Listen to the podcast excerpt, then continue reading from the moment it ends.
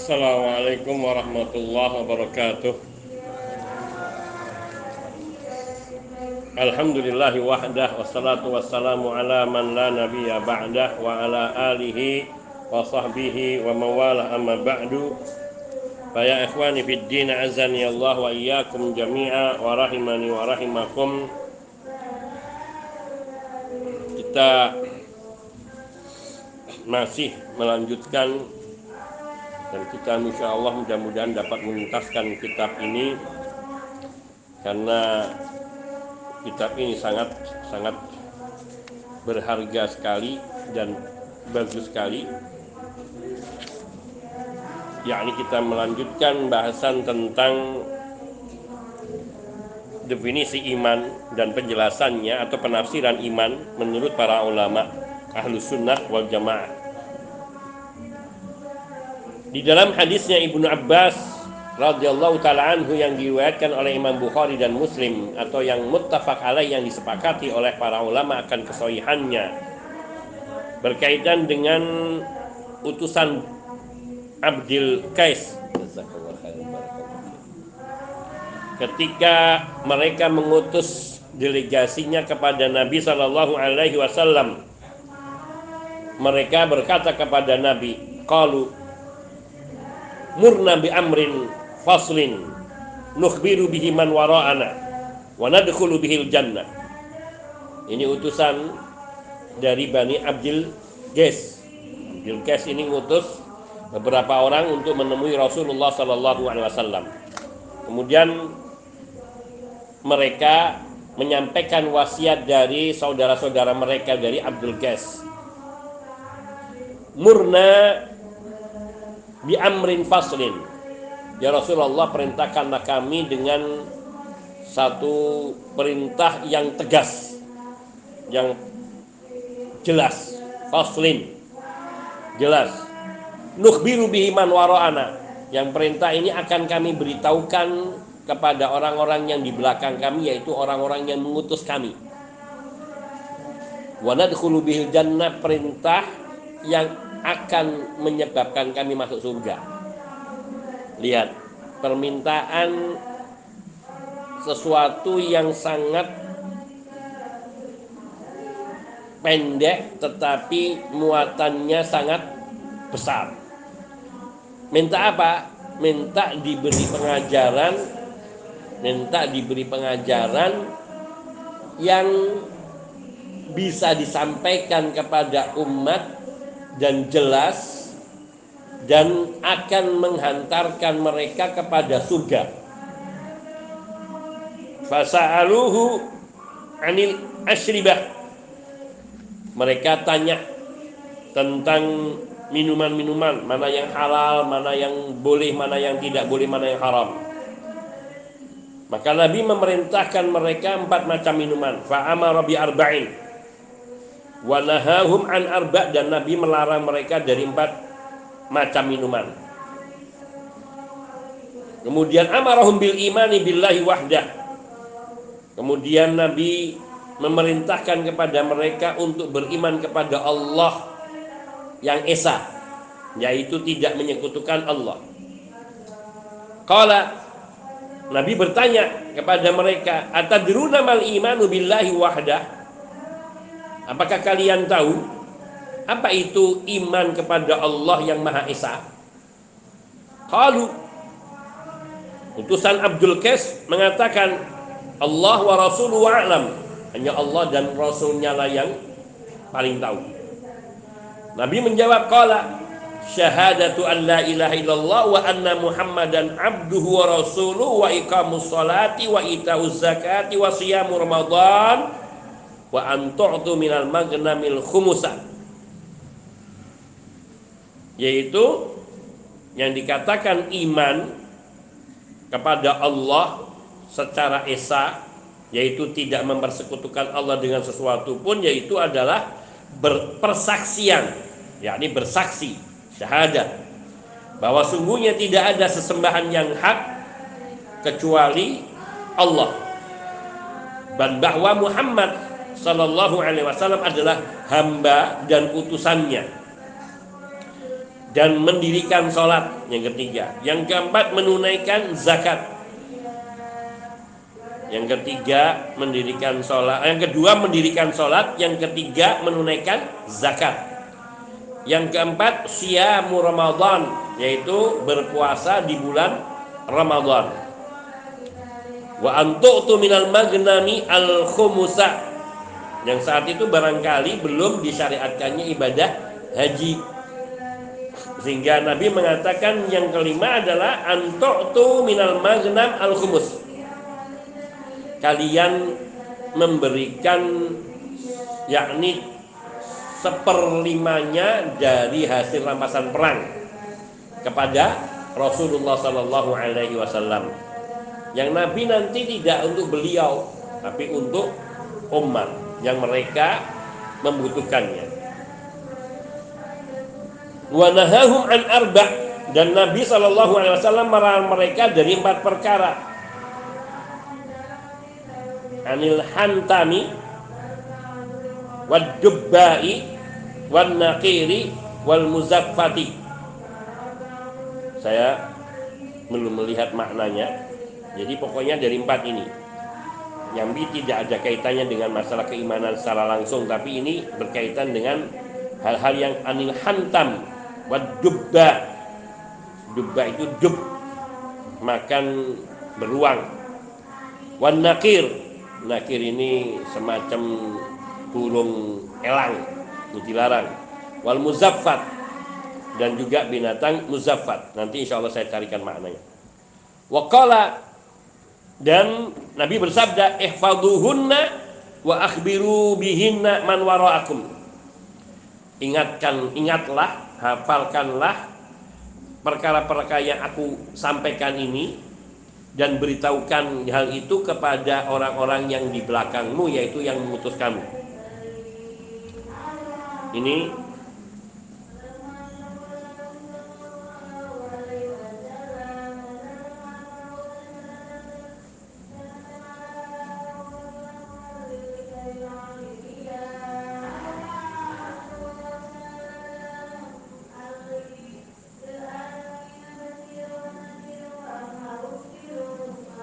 ini apa namanya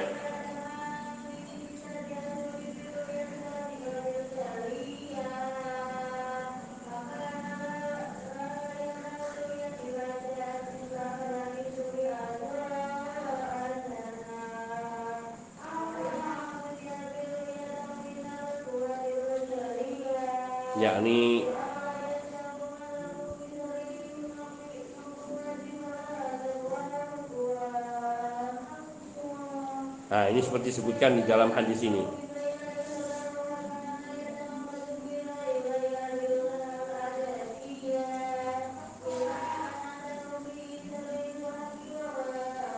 Yang mereka utusan Abdul Qais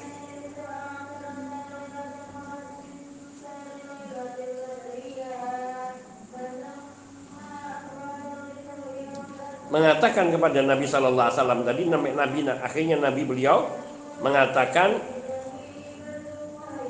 Tahukah kalian apa arti beriman kepada Allah satu-satunya? Mereka menjawab Allah dan Rasulnya yang lebih mengetahui. Nabi Wasallam menjelaskan persaksian tidak ada sembahan yang hak kecuali Allah dan bahwa Muhammad Wasallam adalah utusan Allah menegakkan sholat, menunaikan zakat, berpuasa pada bulan Ramadan dan mengeluarkan seperlima dari harta rampasan perang Lalu Nabi SAW melarang mereka dari empat perkara yaitu janganlah kalian meminum sesuatu dari al-hantam. Al-hantam di sini yang disebutkan juga. Kemudian dari ad-dubbah dan an-naqir serta al-muzaffar. Ini dari minuman-minuman semua. Atau beliau sallallahu alaihi wasallam menyebut muqayyir. Ada yang mengatakan muqayyir bukan nakir Nabi Shallallahu Alaihi Wasallam bersabda, jagalah semuanya dan beritahukanlah kepada orang-orang yang ada di belakang kalian, yaitu yang mengutus kalian. Hadis ini diriwayatkan oleh Imam Bukhari di beberapa tempat, juga di hadis ini diriwayatkan oleh Imam Muslim dan juga oleh hadisnya Imam An-Nasai. Ini hantam dubba nukayyir atau an-nakir juga satunya lagi yaitu al-muzaffat ini semua jenis minuman-minuman memabukkan cuman nggak dikenal di, di kita. Ini jenis minuman yang memabukkan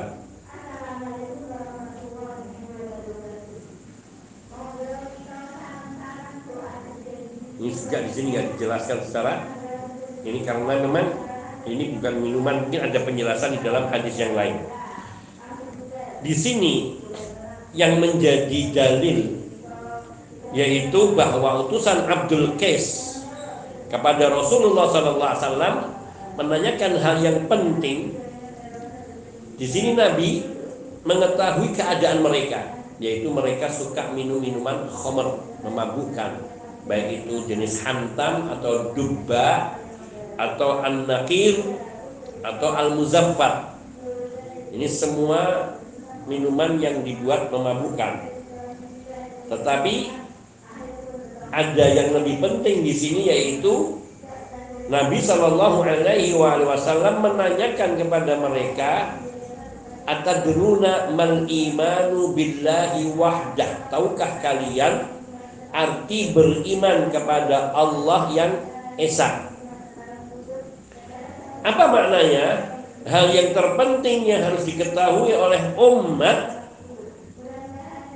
yaitu mentauhidkan Allah Subhanahu wa taala. Dan makna mentauhidkan Allah itu apa? Nabi tidak mengatakan hanya masalah Allah saja, tapi Rasulullah SAW mengatakan syahadatu an la ilaha illallah persaksian bahwa sungguhnya tidak ada sembahan yang hak kecuali Allah wa anna Muhammadan abduhu wa rasul dan bahwa Muhammad adalah hamba dan utusannya sallallahu alaihi wasallam wa iqamus shalah menegakkan salat wa ita'uz zakat wa ita'uz zakat menunaikan zakat yaitu membayar zakat bagi yang sudah sampai kepada syarat-syarat wajib mengeluarkan zakat wa siyamu ramadan berpuasa di bulan Ramadan. Dan yang kelima wa antu'tu minal magnami al khumusa engkau harus memberikan seperlima dari harta rampasan perang. Jadi maknanya harta rampasan perang ketika selesai yaitu dikumpulkan diambil dua apa namanya 20 persennya atau seperlimanya itu untuk Rasulullah SAW dan untuk Allah.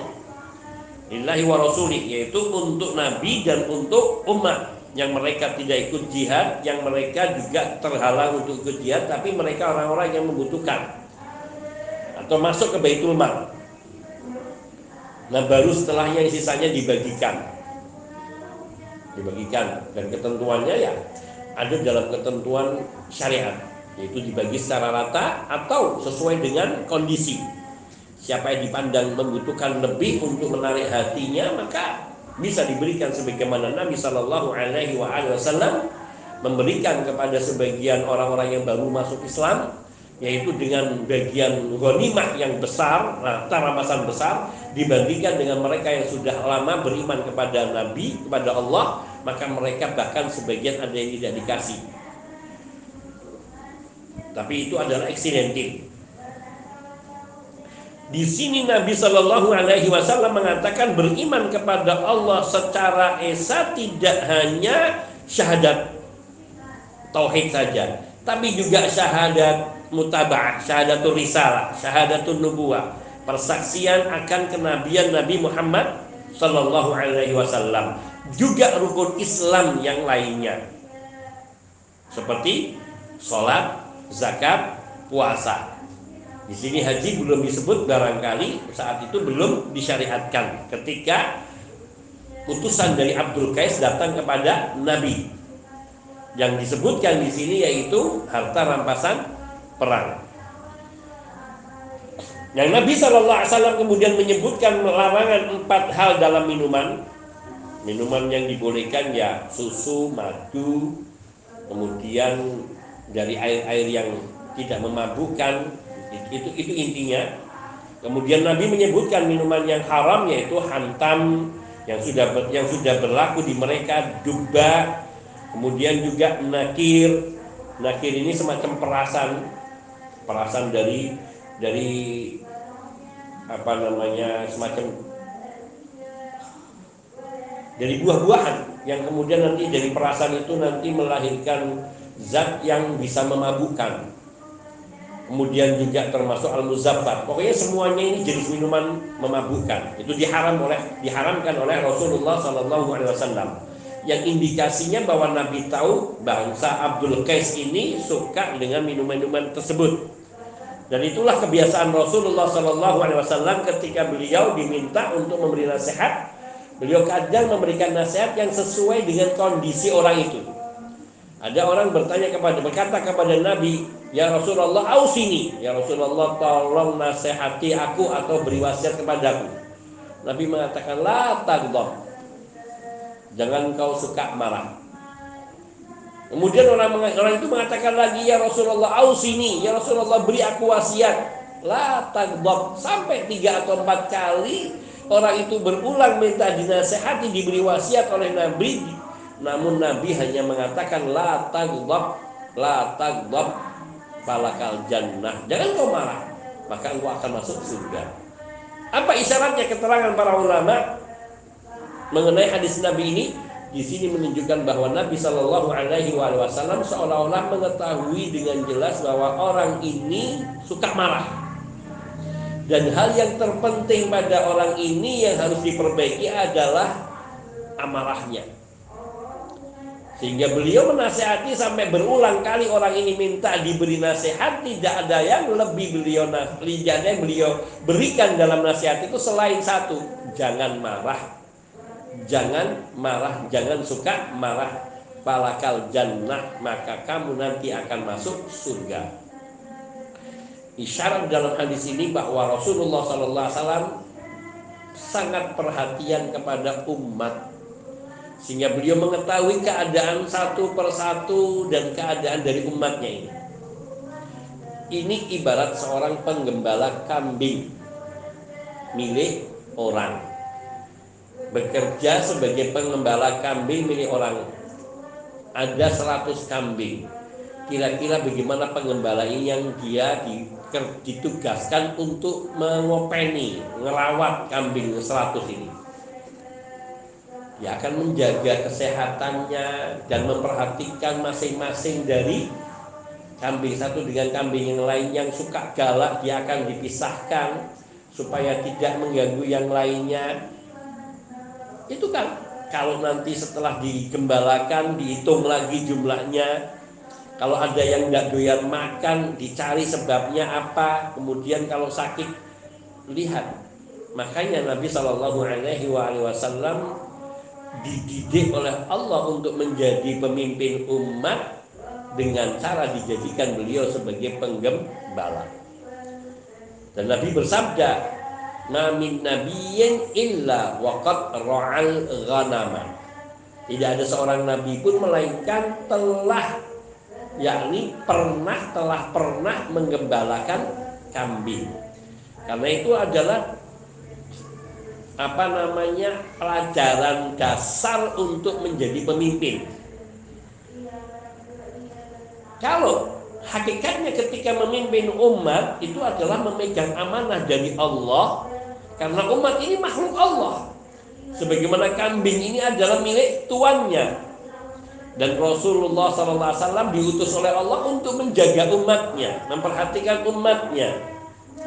Sebagaimana juga Penggembala ini ditugaskan untuk mengawasi dan memperhatikan keadaan kambingnya sehingga tidak ada yang mati atau sakit atau kurus dan sebagainya. Ketika dia membawa keluar dihitung berapa yang dia bawa keluar. Ketika membawa pulang kembali ke kandangnya dihitung berapa jumlah kambingnya dan bahkan orang seorang penggembala kambing itu dia akan mengenali masing-masing dari karakter kambingnya. Wah ini bandel suka ngamuan suka nyeruduk yang lain dia akan dipisahkan. Oh ini ya doyan makan diberi makanan yang bisa mendorongnya untuk doyan makan itu diperhatikan. Seperti itu kondisi seorang Nabi Sallallahu Alaihi dan seperti itulah yang tampak di sini bahwa Nabi menasihati Abdul Qais untuk tidak yaitu mendekati empat macam minuman yang menjadi kebiasaan mereka mengetahui tentang keadaan umat. Tapi yang terpenting di sini bahwa iman kepada Allah secara esa itu tidak hanya syahadatut tauhid saja, tapi rukun Islam yang lima semua adalah bagian daripada iman. Maka makna iman hakikatnya juga adalah Islam dan Islam hakikatnya juga iman ketika disebutkan secara tersendiri terpisah. Namun kalau kedua-duanya disebutkan bareng, maka masing-masing memiliki makna yang berbeda. Rukun iman adalah iman kepada Allah, iman kepada para malaikat, kepada kitab-kitab, kepada para rasul, kepada hari akhir, kepada takdir yang baik maupun buruknya. Itu iman secara ketika disebutkan berbarengan. Sedangkan Islam adalah yakni tadi syahadatut jahadatain kemudian mendirikan sholat, menunaikan zakat, berpuasa bulan Ramadan dan berhaji bagi yang sudah berkemampuan. Ini. Maka di sini jelas bahwa syariat-syariat amalan yang dohir itu termasuk ke dalam iman. Sholat, ini kan amalan dohir. Zakat, amalan dohir yang dapat dilihat oleh kita. Orang sholat ada nggak tersembunyi? Nggak, kelihatan semua Makanya sholat disyariatkan di masjid supaya itu menjadi syiar. Menunaikan zakat tetap meskipun melalui orang lain tetap itu amalan yang tampak. Orang yang menerima nggak bisa menerima sesuatu yang tidak ada. Pasti dia menerima sesuatu yang dohir, jelas.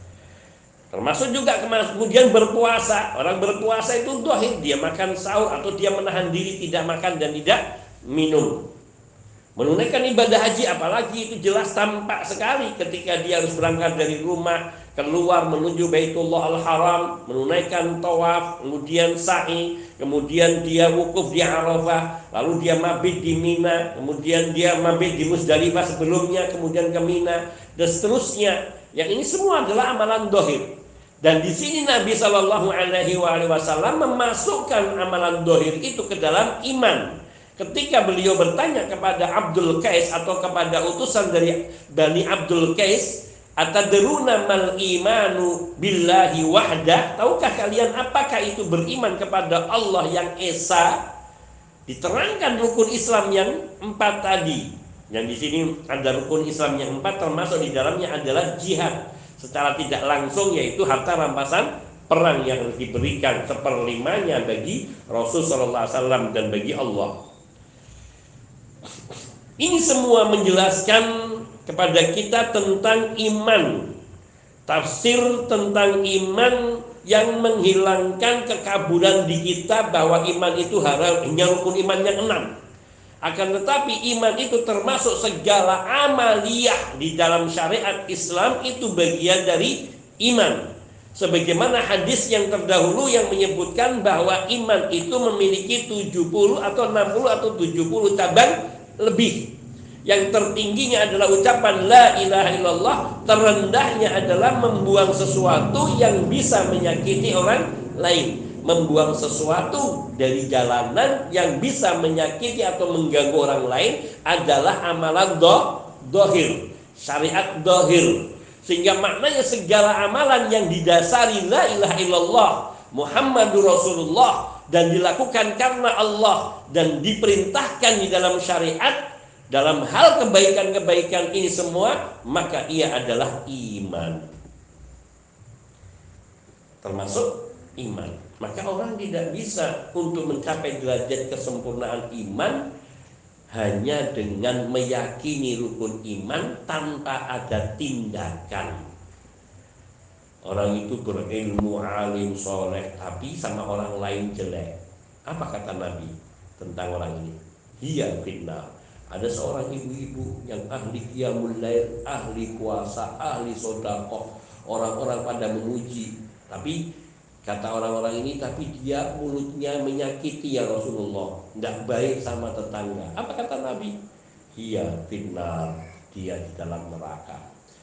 Ada lagi disebutkan di hadapan Rasulullah Sallallahu Alaihi Wasallam yang Rasulullah ada seorang ibu-ibu sholatnya biasa, sodakohnya biasa, puasanya biasa, artinya ya wajar-wajar saja. Sholat yang wajib ya, puasa yang wajib ya, adapun sodakoh yang wajib ya, yang sunnah-sunnah biasa-biasa saja, kadang beri, kadang tidak, lumrah. Tapi dia nggak pernah nyakitin orang, baik sama orang, sikapnya. Kata Nabi, dia jannah, dia masuk surga. Maka di sini iman bukan hanya sebatas amalia pribadi tapi juga termasuk di dalamnya amalia sosial. Perbuatan yang memberikan dampak kebaikan bagi orang lain dan itu termasuk makna iman. Maka di sini dikatakan bahwa iman itu meliputi akidah keyakinan yang ada di dalam hati atau al-aqaid al-qalbiyah. Keyakinan-keyakinan yang melibatkan hati. Jelas, harus ada. Kalau orang beramal kebaikan tapi tidak memiliki sandaran iman, tidak memiliki dasar ketauhidan, akidah, kolbiyah, meyakini bahwa Allah itu esa sia-sia belaka. Ada nggak orang yang seperti itu? Banyak.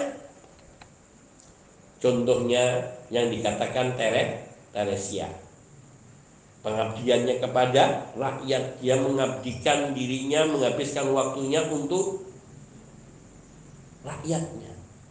Kesehatannya untuk membantu orang miskin berjuang sedemikian. Apakah ada dia manfaatnya dari amalan itu? Kalau dia tidak mentauhidkan Allah maka semua itu menjadi sia-sia. Mahatma Gandhi pengorbanannya, perjuangannya. Tapi apakah itu semua berfaedah? Ketika dia tidak mentauhidkan Allah maka semuanya sia-sia. Di zaman dalilnya adalah di zaman Nabi sebelum Islam ada orang dikenal namanya Abdullah bin Jada'an dan juga ada nama lainnya saya lupa. Tapi ini satu yang masyur Abdullah bin Jada'an. Pernah Aisyah radhiyallahu taala bertanya dan ini orang legenda? Abdullah bin Jada'an Jada'an ini orang legenda yang dikenal dermawan.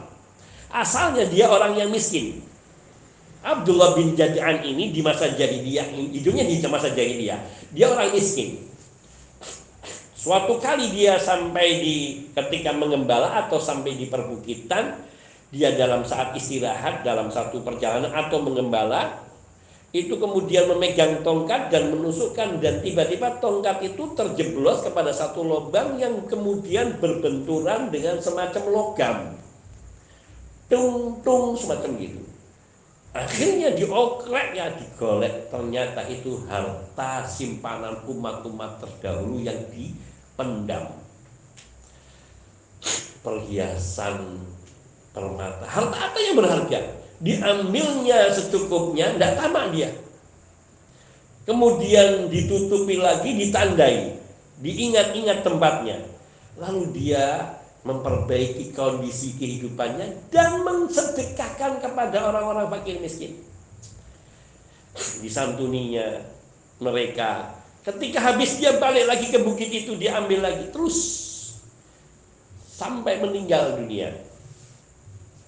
Aisyah bertanya, "Ya Rasulullah, apakah yang dilakukan oleh Abdullah bin Jada'an yang sangat melegenda kebaikannya ini ada manfaatnya untuk dirinya?" Kata Nabi sallallahu alaihi wasallam, "Enggak. Tidak ada." Innahu lam yakul yauman rabbil firli khati'ati yaumaddin. Karena dia tidak pernah Sekalipun dalam hidupnya mengatakan Rabbi filni khati'ati wahai Rabbu ampunilah dosaku yaumaddin yaitu pada hari pembalasan. Maknanya Abdullah bin Jada'an tidak percaya adanya hari kiamat, tidak percaya akan keesaan Allah Subhanahu wa taala. Maka iman apabila hilang maka seluruh amalannya menjadi hilang sehingga tidak ada makna iman Nah, iman tertinggi adalah qaulu la ilaha illallah. Bukan sekedar mengucapkan tapi meyakini dan meresapinya sehingga itu terwujud di dalam tindakan. Maka di sini adalah al-aqaid al-qalbiyah. Maka termasuk di dalam juga makna iman ini adalah amal-amal badania. Selain al-i'tiqad al-qalbiyah, keyakinan dalam hati, juga amalan-amalan badan.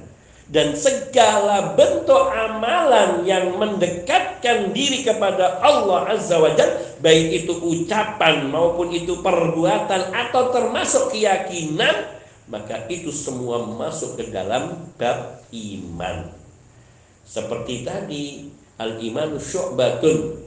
Al-imanu sab, uh, sit, situna bid'un wa situna syu'bah. Al-au bid'un wa sab'una syu'bah. Iman itu yaitu memiliki 60 atau 70 cabang lebih. A'laha yang tertingginya qaulu la ilaha illallah yaitu ucapan la ilaha illallah inilah ucapan iman dalam bentuk ucapan pengakuan. Wa adna dan yang terendahnya imatatul ada anit tariq menyingkirkan sesuatu yang mengganggu dari jalanan manusia. Ini adalah amaliyah perbuatan menyingkirkan sesuatu. Ini perbuatan dan itu termasuk iman. Dan ini yang terendahnya tergampang terkecilnya. Tapi jangan dipandang kecilnya remehnya amalan keimanan. Namun balasannya datangnya seseorang ke majelis ilmu jangan dipandang itu remeh kecil memiliki muatan fadilah yang sangat besar di sisi Allah Subhanahu wa taala. Bayangkan minimal minimal itu dia mendapatkan ketenangan. Nazarat alaihi musakinah ketenangan itu turun ke dalam hatinya. Wa umur rahmat diliputi diliputi dipenuhi dengan rahmat dari Allah Subhanahu wa taala.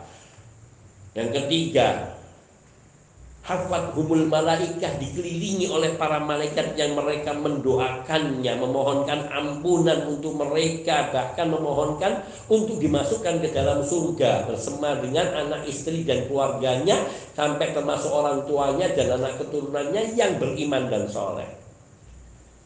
Yang keempat, dibanggakan oleh Allah dengan disebut-sebut Allah Subhanahu wa taala di hadapan makhluk-makhluknya yang mulia yakni para malaikat ikan-ikan di lautan mereka beristighfar untuk orang-orang yang duduk di majelis ilmu. Binatang-binatang termasuk semut yang ada di dalam tanah mereka juga berdoa memohonkan ampunan untuk orang-orang yang menuntut ilmu.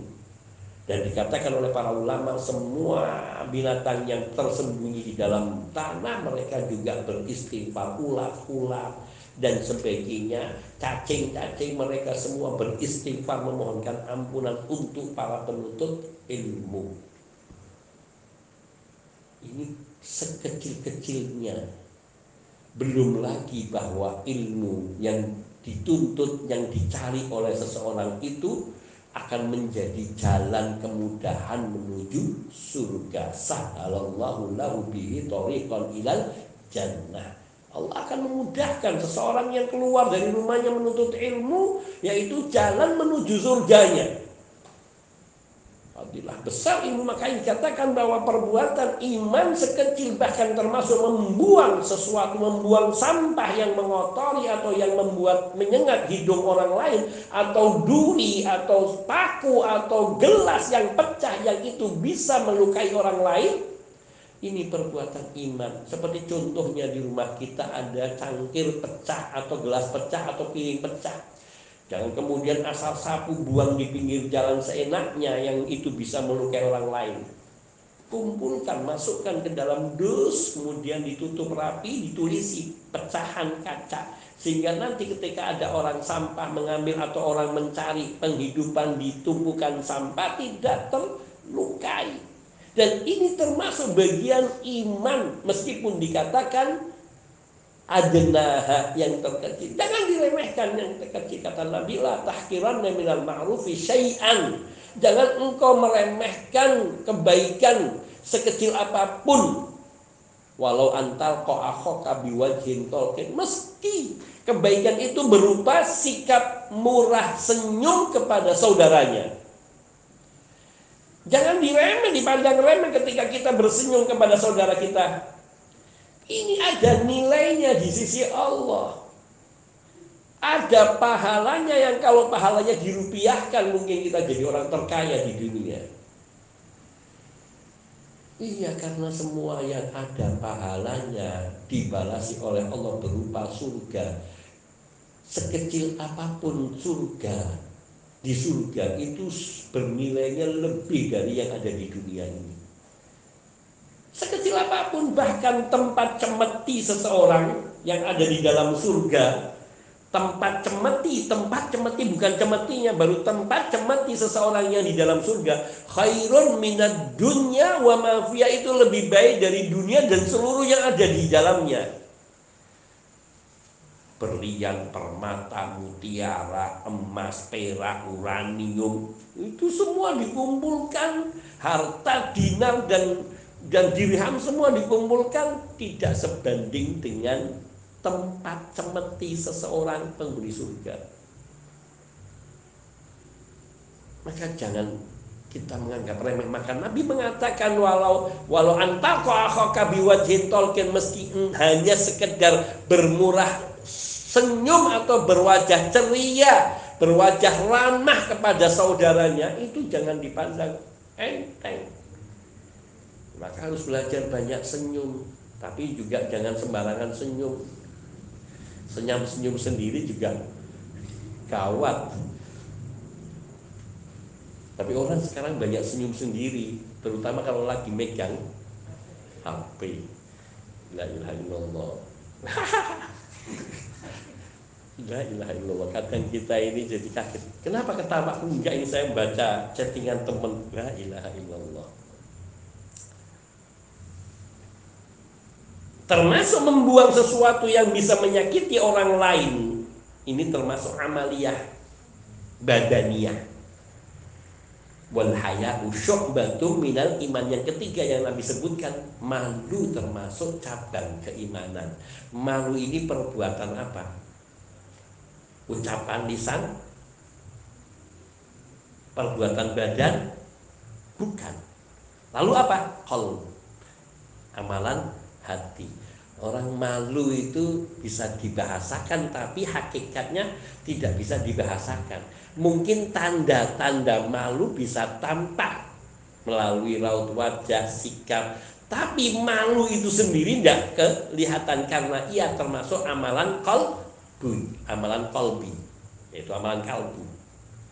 Sehingga di sini apa isyaratnya tadi bahwa iman itu meliputi ucapan, perbuatan dan hati.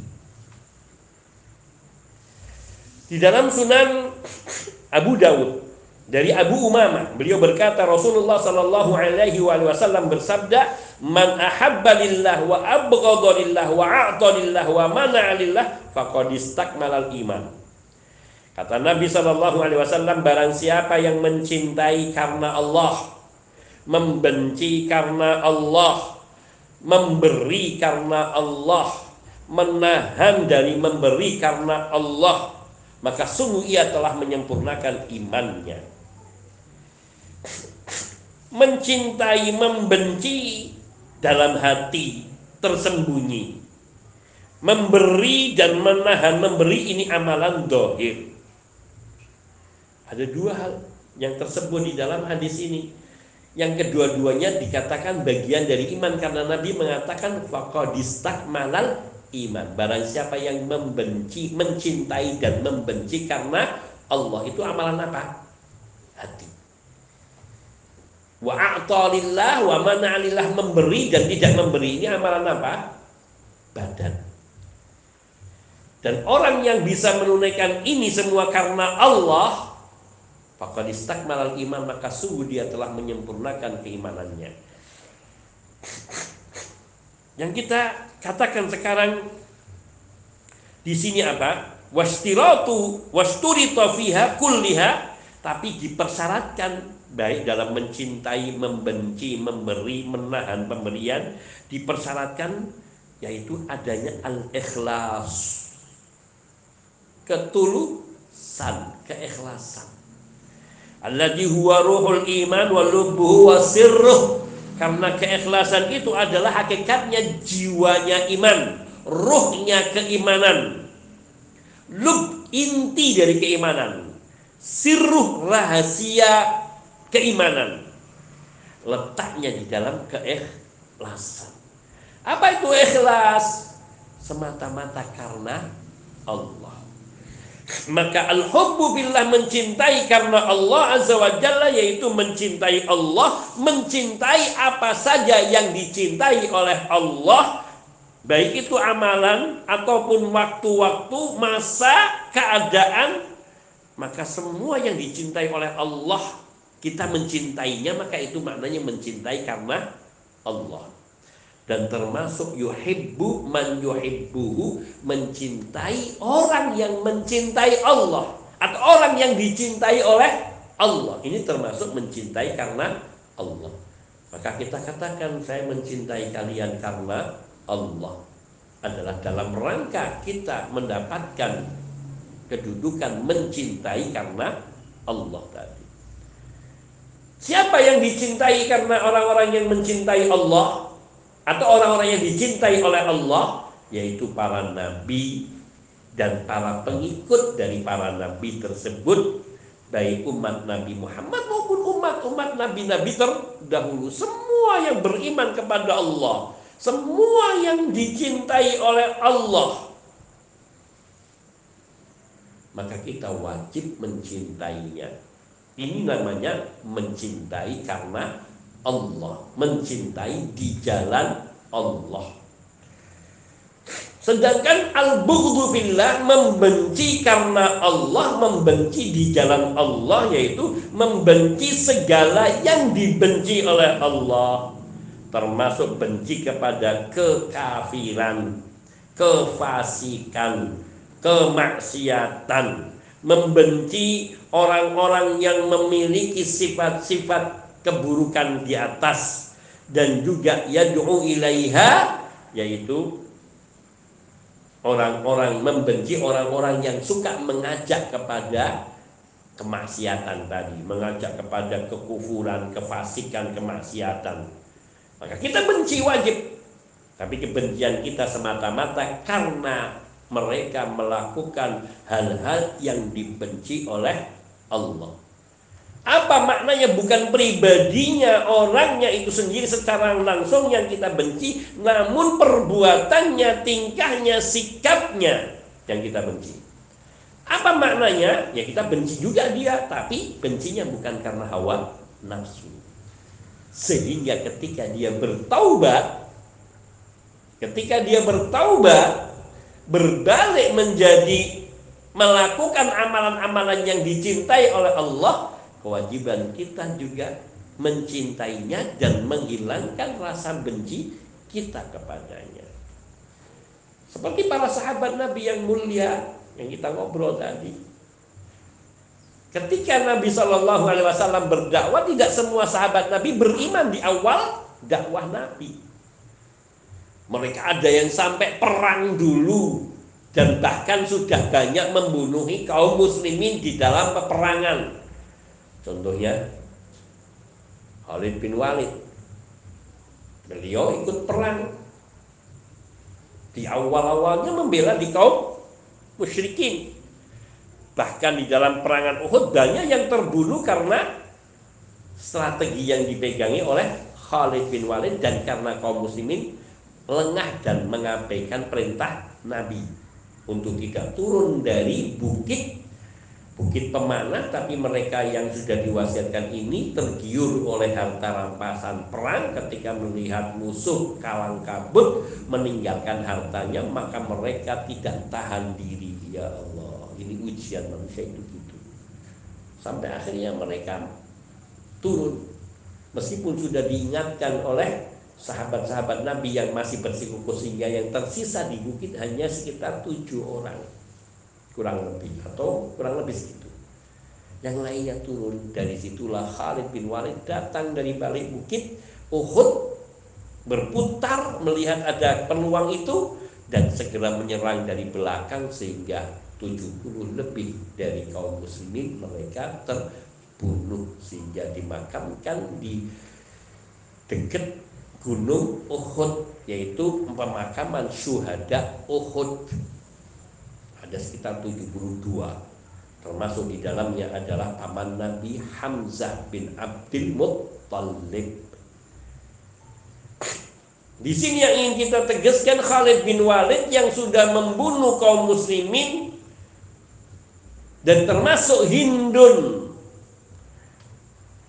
bin istri dari Abu Sufyan, putri dari Abu Jahal yang dendam kepada kaum muslimin termasuk dendam kepada Hamzah bin Abdul Muttalib yang telah membunuh ayahnya dalam peperangan Badar.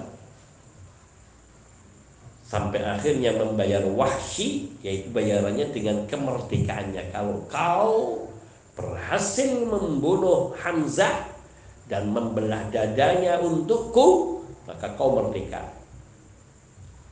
Maka Wahsy atas iming-iming Hindun binti Abu Jahal masuk ikut di dalam peperangan Uhud yang sasarannya cuma Hamzah bin Abdul Muttalib. Mereka membunuh nggak? Membunuh orang terbaik di dalam Islam yang paling dicintai Nabi yaitu kerabat Nabi yang membela Nabi Hamzah bin Abdul Muttalib dengan cara yang curang oleh Wahsy. Dan kemudian dikoyak dadanya oleh Hindun. Sehingga sampai Nabi ketika melihat jasadnya beliau nangis sedih tak tega. Namun ketika Hindun masuk Islam Khalid bin Walid masuk Islam Bahkan Wahsy pun masuk Islam Tidak ada penuntutan balas Tidak ada dendam dari Nabi Shallallahu Alaihi Wasallam Namun cuman hanya kepada Wahsy Nabi mengatakan kau jangan temui aku Karena bukan apa-apa Karena kalau ketemu dengan Wahsy lihat Wahsy teringat dengan pamannya Hamzah bin Abdul Muttalib. Hanya itu saja. Namun hati beliau tetap mencintai sehingga Wahsy merasa sedih dan beliau bercita-cita untuk membalas yaitu membunuh orang yang paling dibenci oleh Nabi dan itu beliau lakukan ketika di peperangan Yamamah Wahsy berhasil membunuh Musailamatul Kadzab orang yang paling dibenci oleh Nabi. Dulu beliau pernah membunuh orang yang paling dicintai Nabi Shallallahu Alaihi Wasallam. Maka beliau tembus perbuatan dirinya yang salah itu dengan berusaha membunuh orang yang paling dibenci oleh Nabi Shallallahu Alaihi Wasallam. Yang memberikan julukan Al Kadzab itu Nabi Shallallahu Alaihi Wasallam. Musailamah Al-Kadzab yang artinya Al-Kadzab pendusta besar. Maka di sini bahwa mencintai dan membenci karena Allah tadi tidak terkait dengan hawa nafsu. Sehingga orang-orang yang ia di dalam kebaikan meskipun sebelumnya berbuat jelek kewajiban bagi seorang muslim adalah mencintai mereka ketika mereka menjadi baik. Dan inilah yang dibuktikan di dalam Islam. Kita kalau mendengar orang masuk Islam senang apa jengkel. Senang meskipun dulunya benci sama Islam luar biasa, tetap mencintainya. Itulah orang mukmin. Tidak ada perasaan benci jengkel. Kau pura-pura masuk Islam. Kenapa kamu masuk Islam? Aku benci kau. Kan tidak ada. Justru ketika dia menyatakan masuk Islam, Alhamdulillah sehingga kadang-kadang orang pura-pura masuk Islam untuk bohongin kita. Ya kan? Ada orang yang seperti itu. Saya ini baru masuk Islam, diusir dari orang-orang saya sehingga saya nggak punya apa-apa. Kalau ada tolong bantu, ya ya kita dengan sukarela memberi apa yang kita punya. Bahkan yang terbatas kita punya hubungan itu ya kita bagi dua. Sudah nih, sana. Wah, sumbangan banyak kabur ternyata dia tidak Islam. Ada orang yang seperti itu, tapi itu biar Allah yang akan membalasnya. Tapi seorang mukmin dia akan senantiasa mencintai saudaranya karena Allah. Maka selazimnya seorang mukmin untuk tidak ada rasa benci pada saudaranya yang masih muslim hanya kebenciannya, kemarahannya terbatas pada apa yang tidak diridhoi oleh Allah yang ada pada saudara kita. Kalau dia melakukan hal-hal yang menentang hukum Allah, yang bertentangan dengan syariat Allah, ajaran Allah dan Rasul, kita benci. Tapi tidak kita benci mutlak karena dia masih seorang muslim yang kita berharap ada saatnya dia bertobat. Orang yang dulu kafir benci sama Nabi saja berbalik menjadi mencintai Nabi. Maka apalagi orang yang sudah muslim hanya karena kebodohannya dia melakukan hal-hal yang bertentangan dengan syariat sampai membenci, membenci ajaran syariat. Namun ketika nanti hidayah datang dan sampai kepadanya ilmu Siapa tahu dia akan beriman dan menjadi orang yang terbaik imannya. Seperti siapa? Dalam sejarah yang dulunya benci sama Nabi Umar ibnu Khattab radhiyallahu Berjalan ingin bunuh siapa? Membunuh Nabi, membawa pedang terhunus. Ditanya mau ke mana kau Umar? Menganteng pedang terhunus seperti itu. Aku mau ke Muhammad yang telah memecah belah umat yang murtad itu. Aku akan bunuh dia. Eh, tunggu, tunggu. Kau kok sibuk-sibuk ngurusi orang lain? Itu adikmu itu Fatimah sama suaminya juga sudah menjadi pengikut. Ke mana? Sana tanya kau kepada adikmu. Wah, balik. Sampai akhirnya di situ beliau membaca surat al surat Toha yang masyur dalam riwayat meskipun diperselisihkan oleh para ulama tentang kesahihan riwayat ini dan namun ini yang masyur kemudian beliau tersentuh sampai akhirnya beliau berbalik dari mencari Nabi untuk membunuh kali ini pada hari yang sama tidak ada sampai satu hari berbalik mencari Nabi untuk masuk Islam. Dan kita lihat bagaimana Islamnya Umar ibn Khattab radhiyallahu taala Beliau duluan mana masuk Islamnya dengan Utsman ibn Affan, dengan Abdurrahman bin Auf, dengan Ali bin Abi Thalib radhiyallahu taala anhum, dengan sahabat-sahabat Nabi yang lainnya Abdullah bin Mas'ud dan lainnya.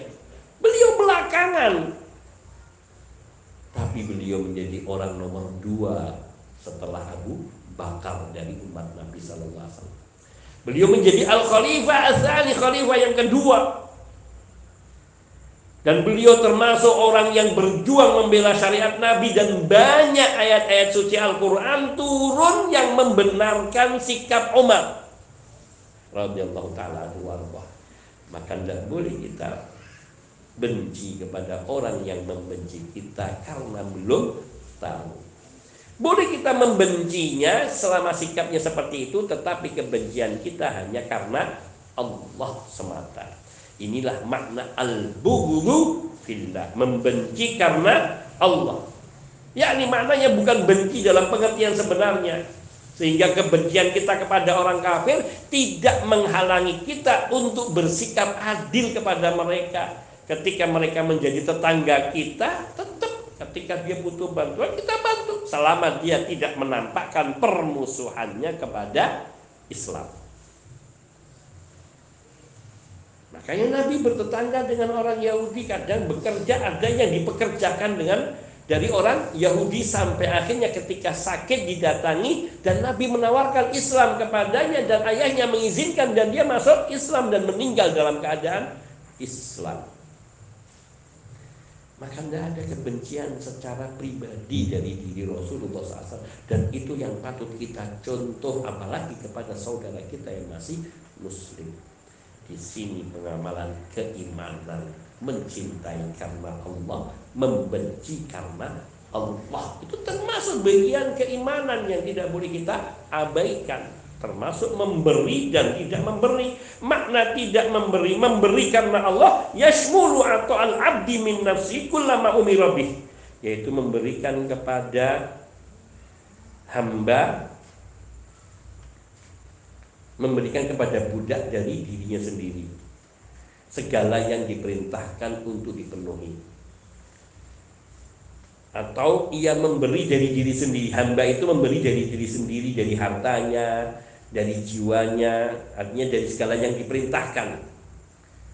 Seperti firman Allah Subhanahu wa taala di dalam surat Al-Lail ayat 5 sampai dengan ayat 7. Allah tabaraka wa taala berfirman, "Fa amma man wattaqa wa saddaqa bil husna fasanuyassiruhu lil yusra." Maka adapun orang yang memberi dan bertakwa ya memberi dan memberinya didasari takwa kepada Allah Subhanahu wa taala Wasaddaqa bil husna dan dia beriman akan adanya al husna. Apa al husna? Surga dan melihat Allah.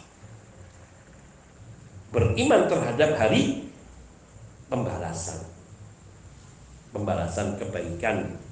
Fasanu yassiruhu yusra maka kami akan memberikan baginya jalan kemudahan untuk memperoleh keberuntungan itu, kemudahan-kemudahan itu maka kami akan tuntun ia kepada kemudahannya menjalankan ketaatan Allah memberi sehingga dia bertakwa dengan mudahnya memberi dengan mudahnya beriman kepada yaumul kiamat dengan mudahnya.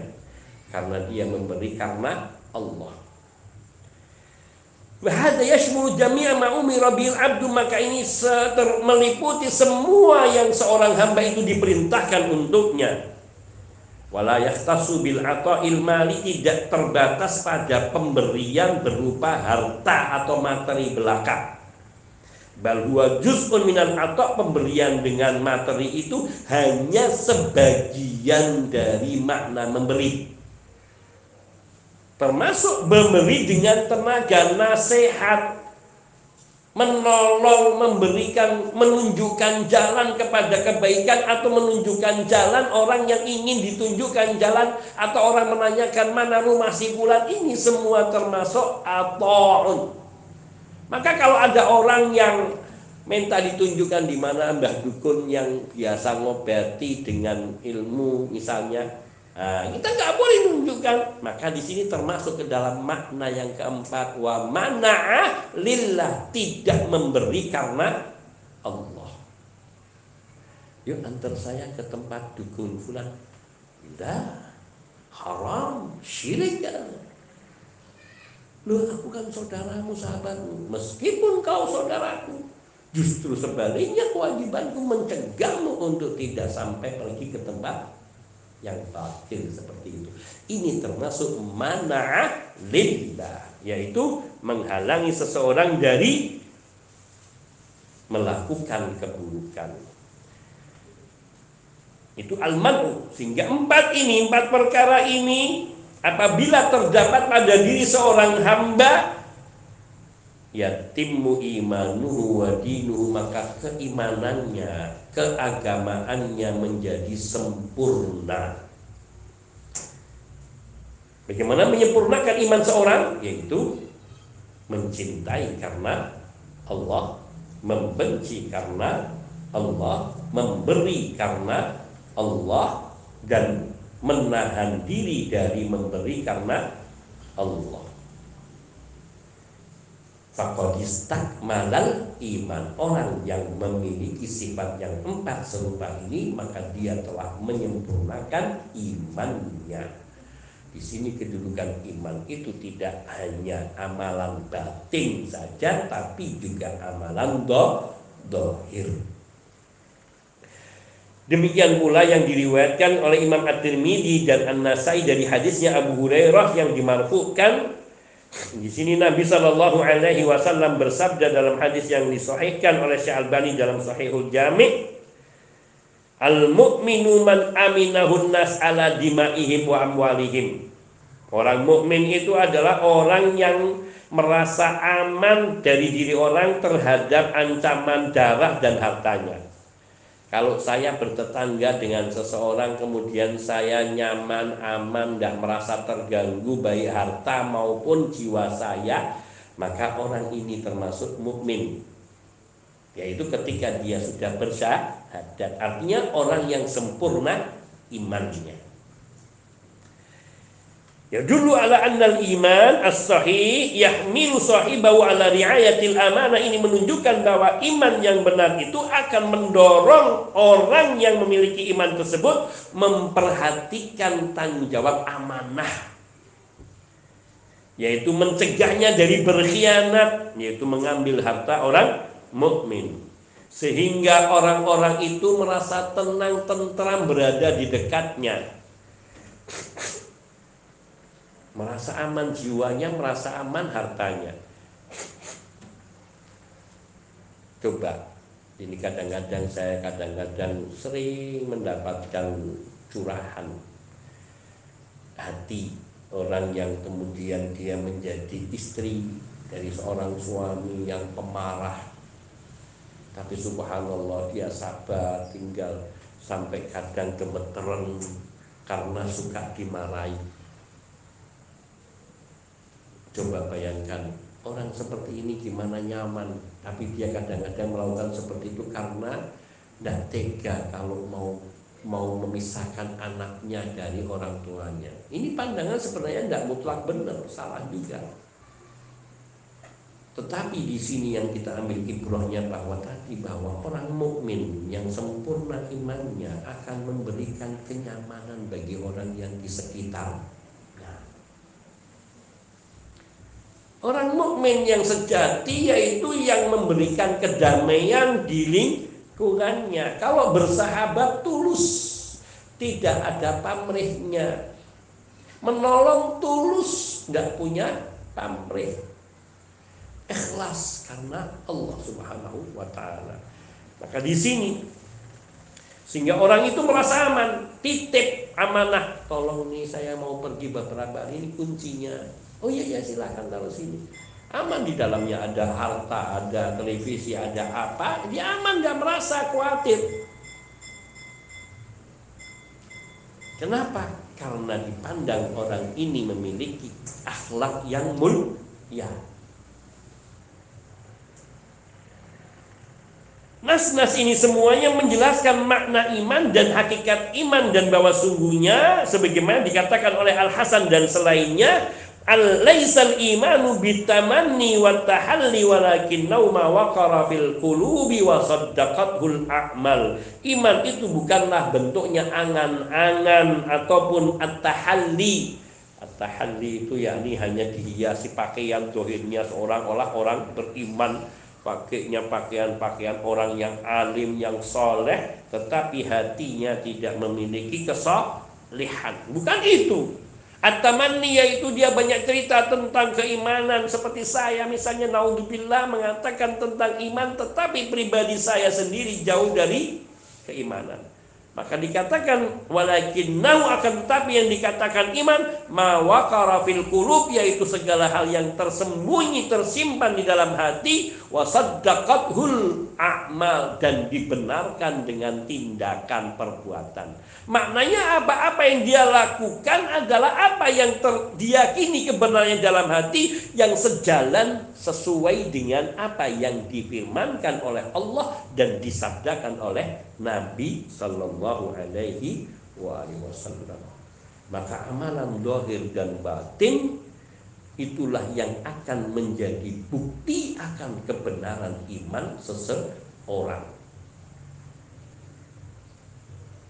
dan dengan amalan batin serta dohir itulah iman itu akan terwujud sebagaimana yang difirmankan oleh Allah tabaraka wa taala dalam surat At-Taghabun ayat 11 wa may yu'min billahi yahdi qalbahu Barang siapa yang beriman kepada Allah, percaya kepada Allah, yakin kepada Allah, niscaya Allah akan membimbing hatinya untuk mengikuti kebenaran. Maka di sini iman tampak jelas.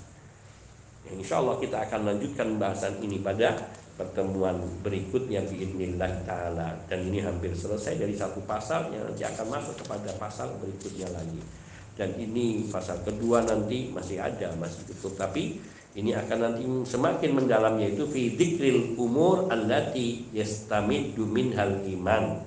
Ya, ini menyebutkan perkara-perkara yang ia bersandar kepada iman, bersumber kepada iman. Insyaallah taala. Hadza minni wal minkum barangkali ada pertanyaan. Allah sallallahu wasallam ala nabiyina Muhammadin wa alihi wa sahbihi ajmain. Walhamdulillahirabbil alamin.